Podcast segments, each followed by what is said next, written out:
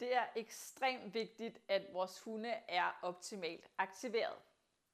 Og det er det, fordi at en hund, der er aktiveret på en rigtig måde, jamen den vil have lettere ved at indtage ny læring.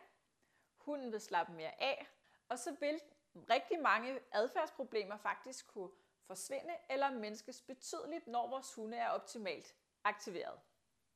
En god aktivering for hunden er, når den har fået lov til at bruge sin næse tilstrækkeligt, og også får nok fysisk motion. Rigtig mange hunde vil få nok fysisk motion, men ikke nok mental stimulering. Så det er altså vigtigt, at vi sørger for, at hunden får brugt både sin næse, men også får brugt sit hoved.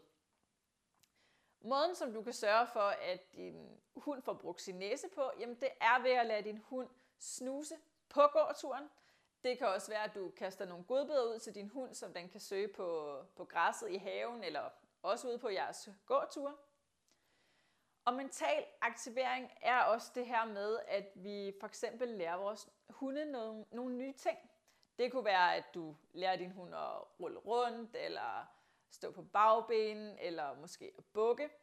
Så der, det er virkelig kun fantasien, der sætter grænser for, hvad vi kan lære vores hunde.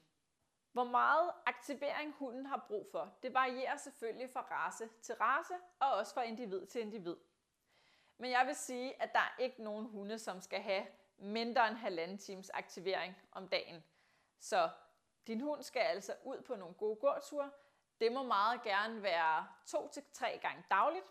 Eventuelt kan en gåtur også erstattes af noget aktivering ude i haven eller på et andet sted, hvor der ikke er så mange forstyrrelser.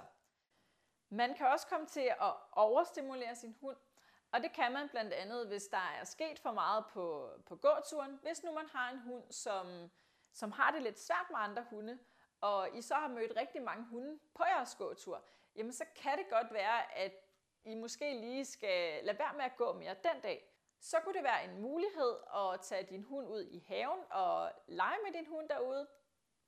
Det kunne være, I øh, gemte nogle godbidder ud i haven til hunden, som hunden kunne søge, eller havde noget legetøj, I kunne lege lidt sammen med jeres hund.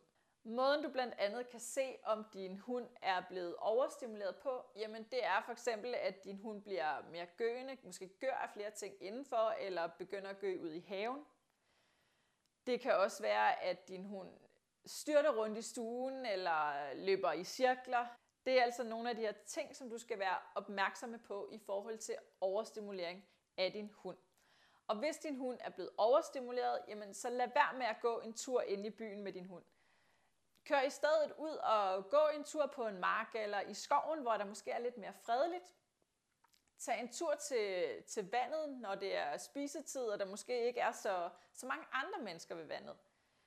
Det kunne også bare være at tage sin hund ud i haven og lave et eller andet med din hund derude. Leg lidt med din hund, gem eventuelt nogle, nogle godbidder, så du får en mentalt træt hund.